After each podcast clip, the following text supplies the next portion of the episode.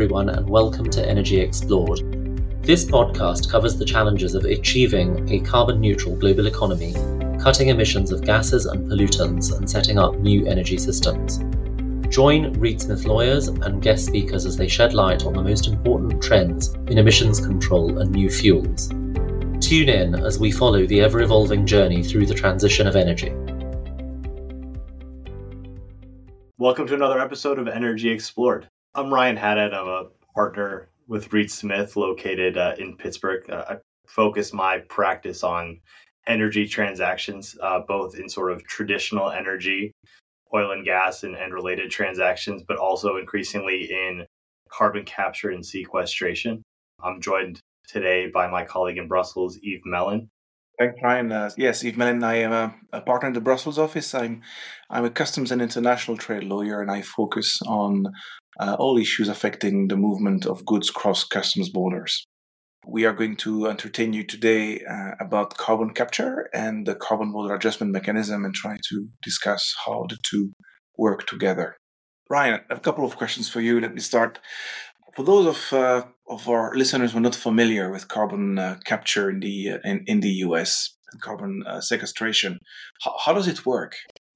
Sure. So, uh, I mean, I think most people are probably more familiar with how hydrocarbon production works, and and they're actually very similar. The way hydrocarbon extraction works is you drill a hole in the ground, you pull the hydrocarbons out of the ground, you put it in a pipeline, and you take it to market carbon capture and sequestration is almost the reverse of that process. So it's companies or industries that are high carbon producers, heavy carbon industries like cement, like natural gas fired power plants, like ammonia production, hydrogen, especially blue hydrogen production. Those companies will install technology at their emission source to capture the carbon that they are producing in the in the process of producing their products that captured carbon then is placed into a pipeline in most cases and transported to an injection site and then injected via an injection well into a, a geologic sequestration zone for the purpose of permanent storage of that carbon. And so what you're effectively doing is decarbonizing industries that don't have other reasonable means to decarbonize. That's interesting. So it's, it's uh, sequestration. It, the, the the carbon is transported away from the installation where the emissions are are made, correct? Yeah, that that's absolutely right, and and it relies sort of on the proximity of suitable geology. Uh, that looks a sometimes it's a depleted oil and gas reservoir, or uh, a depleted aquifer, or uh, basalt formation, something that is porous but also has a capstone that allows for that carbon to be stored permanently. Interesting. And and what are the economic incentives in the US for carbon capture and sequestration? And, and uh, in your opinion, do any of these incentives fall short? Sure, that's a great question. I mean, there, there are both sort of direct and indirect economic incentives for doing carbon capture and sequestration. The direct incentives are tax credits that are available under the Inflation Reduction Act, whereby for each metric ton of carbon that is captured and sequestered permanently, there's a tax credit earned equal to about $85 per ton. And for the first six years of the program, that will be available via direct pay, meaning you're not just offsetting a tax bill, but actually eligible to receive cash from the federal government as if you overpaid on your taxes in exchange for that carbon capture. And then the indirect incentives are, you know, sort of what are the drivers for companies to do this? A lot of these companies are facing, you know, regulatory mandates or pressure from shareholders to decarbonize their processes. And so they see economic uplift from being able to say, hey, you know, we are carbon neutral. Where it tends to fall short, I think, is in terms of the the direct pay under the Inflation Reduction Act. $85 per ton does a lot to offset the cost of actually implementing these projects. But one of the drivers is investment from companies that aren't necessarily doing carbon capture to generate profits. You know, they have they have shareholder mandates that they have to meet, and so eighty-five dollars per ton makes it more economically viable. But we're not seeing, you know, uh, universal adoption in part because some of these companies just can't afford to implement the, the the CCUS programs. So even it's funny, you know, what we were we were chatting, uh, and we have practices that aren't always overlapping, but realized that we were talking to some of the same clients. You know, these sort of heavy carbon industries, and especially those that are trading with the EU. So I, I want to focus kind of on U.S. exporters to Europe. How does the the carbon border adjustment mechanism apply to them? So, the carbon border adjustment mechanism, in a nutshell, is projecting at the EU's border a uh, carbon tax burden that is equivalent to uh, what is required of uh, installations in the European Union. In the EU, manufacturers are subject to the uh, emission trading system, the ETS, and are required to reduce their emissions uh, or pay for what exceeds the best in class um, level of emissions. And so that system works today largely on the, the giving of free allowances to uh, emitters in Europe. Those free allowances will be gradually removed starting in uh, 2026 until 2034. And to uh, avoid European manufacturers to face unfair competition by uh, industries outside of the EU, the price of, of importing uh, goods that uh, result in carbon emissions that are in scope, I'll get to that in a second, uh, will gradually increase at the same time as those free allowances are removed. So the CBAM will be the obligation to buy CBAM certificates when importing goods into the EU and re- releasing them for free circulation. And the price of the CBAM certificates will be directly linked to the uh, price of uh, ETS allowances. There are some mechanisms there to to to um, to, to connect the price of CBAM to uh, the allowances, but by and large, this is what the CBAM uh, intends uh, to do. It doesn't apply to all sectors, it applies to six sectors. Uh, steel products, lots of steel products, iron and steel, from iron ore all the way to some uh, consumer goods, uh, steel fasteners, for instance. aluminum products, broad category of them as well, uh, from primary aluminum to uh, uh, some uh, nearly finished aluminum boxes and containers, fertilizers, hydrogen, electricity, and cement. So these are the sectors which are in scope right now. Expectation uh, is that the list will grow in the future, but these are the sectors which are covered now. Those sectors which are most susceptible to carbon leakage and which were bene- benefiting from those free allowances. And so manufacturers uh, and traders, importers of those products uh, into the EU, uh, will start uh, seeing new obligations uh, when they place those goods on the EU market. Um, I can also say, in my nutshell, uh, that there are two regimes. There is the transition period, which started on the 1st of October, so just a few days ago, and will end at the end of 2025. The obligations there applies on anybody importing those goods into the EU, uh, in a requirement to count for the CBAM goods imported into the EU, track the carbon emissions embedded into them, possibly track also uh, the uh, carbon price paid in the country of production, and submit quarterly reports. The amount of admin uh, required to collect this information is is uh, huge, and uh, importers traders are are struggling to wrap their head around this new requirement. Lots of questions being asked at the moment, and uh, there are penalties, by the way, uh, foreseen for the non-submission of qualitative quarterly reports. So traders who are aware of this, it's, it's still very new, pay a lot of attention because they do not want to be on the wrong side of enforcement. Then in 2026, when the CBAM enters into its definitive stage, there will be a requirement uh, to purchase CBAM certificates associated with the uh, release of goods for free circulation in the customs territory of the EU. And they're an obligation to buy a certain amount of CBAM certificates to cover the emissions, and they're with, with thresholds for, for per quarter. And in the following year, uh, the obligation to release into uh, the CBAM registry, which is basically the bank account of the EU where you pay uh, for the carbon emissions, uh, to release uh, CBAM certificates equivalent to the embedded emissions into the imported CBAM goods. So th- that that is what what's coming, and this will, of course, this will impact imports from all over the world, but uh, of course uh, from the United States as well, and in those industries to which you talk. a bit of a question here, and maybe this is more germane to to our U.S. clients, but what are the criteria for, I guess, qualifying under this regime as I don't know if it's carbon neutral or, or how does a producer qualify as exempt from buying these certificates? Uh, you know, I, I think there's probably some push pull between what we call what we call carbon neutral in the U.S. and what what the EU would view as as you know carbon zero or, or not requiring these certificates? That's a very good question because the devil is in the details. And uh, the the short answer is you will have to use the EU method unless something else is agreed between the EU and the US in the meantime.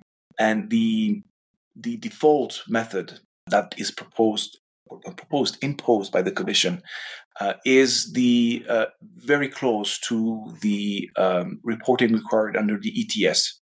So extremely onerous requirements in terms of uh, reporting and documenting of the of the um, uh, of the emissions embedded into the uh, imported goods. Lots of questions around that at the moment because the entities required to share the data, importers, uh, are not equipped to understand and collect uh, this type of information, which typically is maintained at plant level. That's the first issue.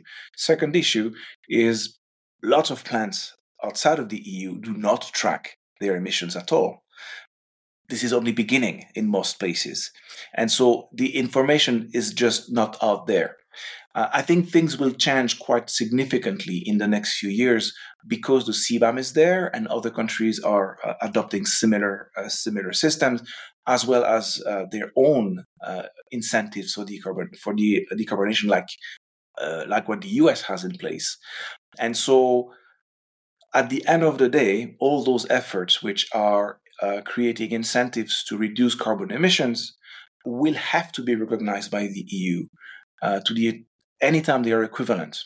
And so they will be, because when the EU create obstacles preventing foreign producers to justify their low emissions based on their own existing uh, regulatory frameworks, uh, it will create a discrimination which is not compatible with the WTO. So the EU will be very mindful to avoid that from happening. And there will be, I think, in the next couple of years, lots of interaction by industry, especially foreign industry, foreign industries, and then especially foreign industries which are at the forefront of carbon reduction, of which carbon capture will be one. Because from what I understand, and you, you will actually know this better than I do, it is in the United States that you will find these cutting edge uh, technologies they are very valuable when carbon emissions become costly. And so making sure that the carbon capture that takes place in the US, in the way it takes place in the US, is valued uh, to reduce the carbon debt uh, associated with the, the, the, goods crossing the border uh, will be something that, that um, companies and, and, and their trade associations will request in the next few years. Yeah, it's it's interesting. I mean, you know, when you look at sort of the the value stream or the transaction structure in carbon capture and sequestration, what you have is you have the the emitter, right? The the point source, the the facility that's producing the carbon. You have generally a midstream provi- provider who installs and operates the pipeline, and then you have the company that's actually drilling injection wells and and operating those injection wells, and then monitoring the reservoir once carbon has been injected. And the, the, the second and third steps are have generally been dominated by U.S. companies, especially U.S. oil and gas and, and former oil and gas personnel.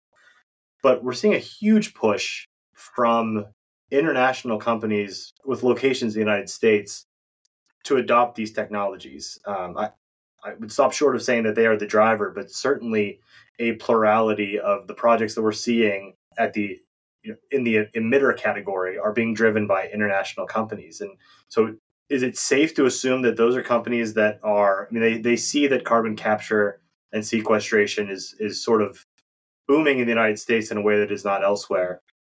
Is it safe to assume that they're looking at that and saying, this is a way for us to comply with our decarbonization mandates in the EU or elsewhere via our US locations? Sure.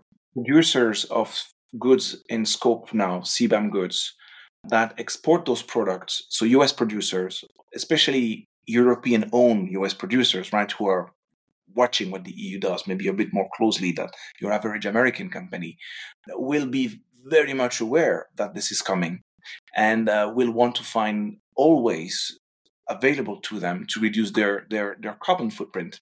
And so, to the extent that they have access to those uh, special uh, sites, uh, ge- geological locations that you were describing earlier, to uh, inject their carbon emission, the, the carbon they emit, um, they will they will that, that definitely creates an incentive for them. And uh, now, what they will be trying to do, or if they don't, what they should be doing is to make sure that all those efforts are actually recognized in the administrative process associated with the CBAM, because there's a lot of hoops to jump through to have your uh, emissions, the low level of emissions recognized.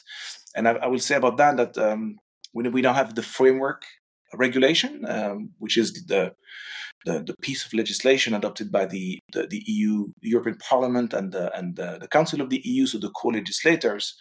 We have the tech, that text, and we have one implementing regulation by the Commission for the transitional phase. We are go- expecting more than a dozen additional implementing regulations by the European Commission, which will implement all the aspects of the CBAM, including uh, this type of, of detail. So staying close to the EU now is is, is something um, uh, that is very uh, very important. So uh, it, it sounds to me almost like you know we we need the sort of regulatory regimes to line up, but once they do, there might be an opportunity for domestic producers who are trading with Europe, who are or exporting to the EU, to almost double dip in that they would both be earning the tax credits under the Inflation Reduction Act, but also being able to exempt themselves from buying CBAM certificates. Is that? It's a very good point about the um, the double dip because you have your tax incentives in the US, which are created very likely not with the CBAM in mind, just to create a virtuous circle there and incentivize the carbon capture and reduce emissions. Uh, but those tax incentives will also have as a consequence the reduction of the actual carbon emissions. And so those then can be valued in order to pay a smaller amount of CBAM upon importation in the EU. And so to, to your point earlier, when you met, when you when you said that uh, uh, is the tax incentive high enough? Well, if you combine both at some point, yes, it will be. Uh, for some companies, those that are aware of the CBAM and the number of companies aware of the CBAM will grow by the day. This this thing uh, took a lot of people by surprise. Um, it, it is one of the fastest file that we've seen in Brussels in the past years. It's uh, it, it is the combination of revenue for the European Union, a reduction of uh, of carbon emissions, and uh, several steps in the direction of electrification and energy autonomy, which all those things are aligned. So the file uh, raced through the the adoption process, and so consequence is that everybody's been taken by surprise by the speed of the of this. So the regulation was adopted, published, implementing regulations, short uh, deadline for consultations, and voila, first of October it's in force. The, the the, the member states, quite a few member states have not yet adopted their um, the, the, chosen their agencies in charge of controlling this, and lots of information needed for making this work is not available. So most people are taken by surprise and are only hearing about the CBAM now that's in place, and it's uh, that's the case of most of most of our, of our clients actually. So the, the, the more American companies are aware of this, in a sense, it does create a new a new level playing field. And if you have a product which is in demand in Europe, currently supplied by countries that are not able to provide the level of uh, detail in the carbon emissions that are requested for the CBAM. Uh, and in the US, you have companies that are, plus have access to carbon capture. You then have the data and the low emissions that justify the payment of a low level of CBAM. And that is an opportunity compared to companies that may be less sophisticated or have no access to carbon capture. And so I wouldn't be surprised if uh, a lot of the clients that you advise, uh, Ryan, in the US, as they become aware of the these opportunities, it's a cost, right? But it's a it's a cost for everybody. It's an opportunity for anybody that has access to carbon capture and is good at do- doing carbon accounting. Uh, I would not be surprised if uh, there would be interest, renewed interest in the European market. it's interesting, and forgive me for being a little bit U.S. focused here, but it almost sounds like it's it's an incentive to locating these kind of facilities in the United States because you have available to you if you are in an industry that is difficult to decarbonize, you have the ability to utilize carbon capture and sequestration to generate a carbon neutral product that then would be more competitive uh, on the European market because you're not incurring those certificate costs. Yeah, absolutely, absolutely. Uh, and relocation from third from outside of the EU to the US certainly. I'm sure that the EU will try to prevent, uh, will do nothing that incentivizes the, the move from European companies to the US to benefit from carbon capture. So that, that's something to be watched. But you're right, there will definitely be an incentives to manufacture those uh, products which are subject to the CBAM for the European market anywhere close carbon capture sites uh, where they are available and, and benefit as well uh, from the tax incentives you described. Yeah, it's it's really fascinating, and and you know, I think you would agree that Europe has been a little bit slow to adopt the carbon capture and sequestration tech, but um, you know, we're starting to hear noise out of various countries in the EU that are starting to implement these projects, and and really exciting to see sort of how those develop. Absolutely. Great chat, uh, Ryan. Yeah, so, yeah, this is great. It's been a great conversation, Ryan. Thank you so much for uh, for the time. Uh, I think we could we could speak about this for for days, right? Uh, but uh, it's it's a first good, I think, introduction for me to what you do, and and hopefully to you from what what we do here in Brussels. Yeah, likewise. Thanks, Yves. I, I really appreciate it. It's been it's been really educational. I think our clients will really value from sort of hearing these two perspectives. Energy Explored is a Reed Smith production. Our producer is Ali McCardle. For more information about Reed Smith's energy and natural resources practice, please email energyexplored at reedsmith.com. You can find our podcast on Spotify, Apple Podcasts, Google Podcasts, Stitcher, and reedsmith.com, and our social media accounts at Reedsmith LLP on LinkedIn, Facebook, and Twitter. This podcast is provided for educational purposes. It does not constitute legal advice and is not intended to establish an attorney client relationship, nor is it intended to suggest or establish standards of care applicable to particular lawyers in any given situation. Prior results do not guarantee a similar outcome. Any views, opinions, or comments made by any external guest speaker are not to be attributed to Reed Smith LLP or its individual lawyers. All rights reserved.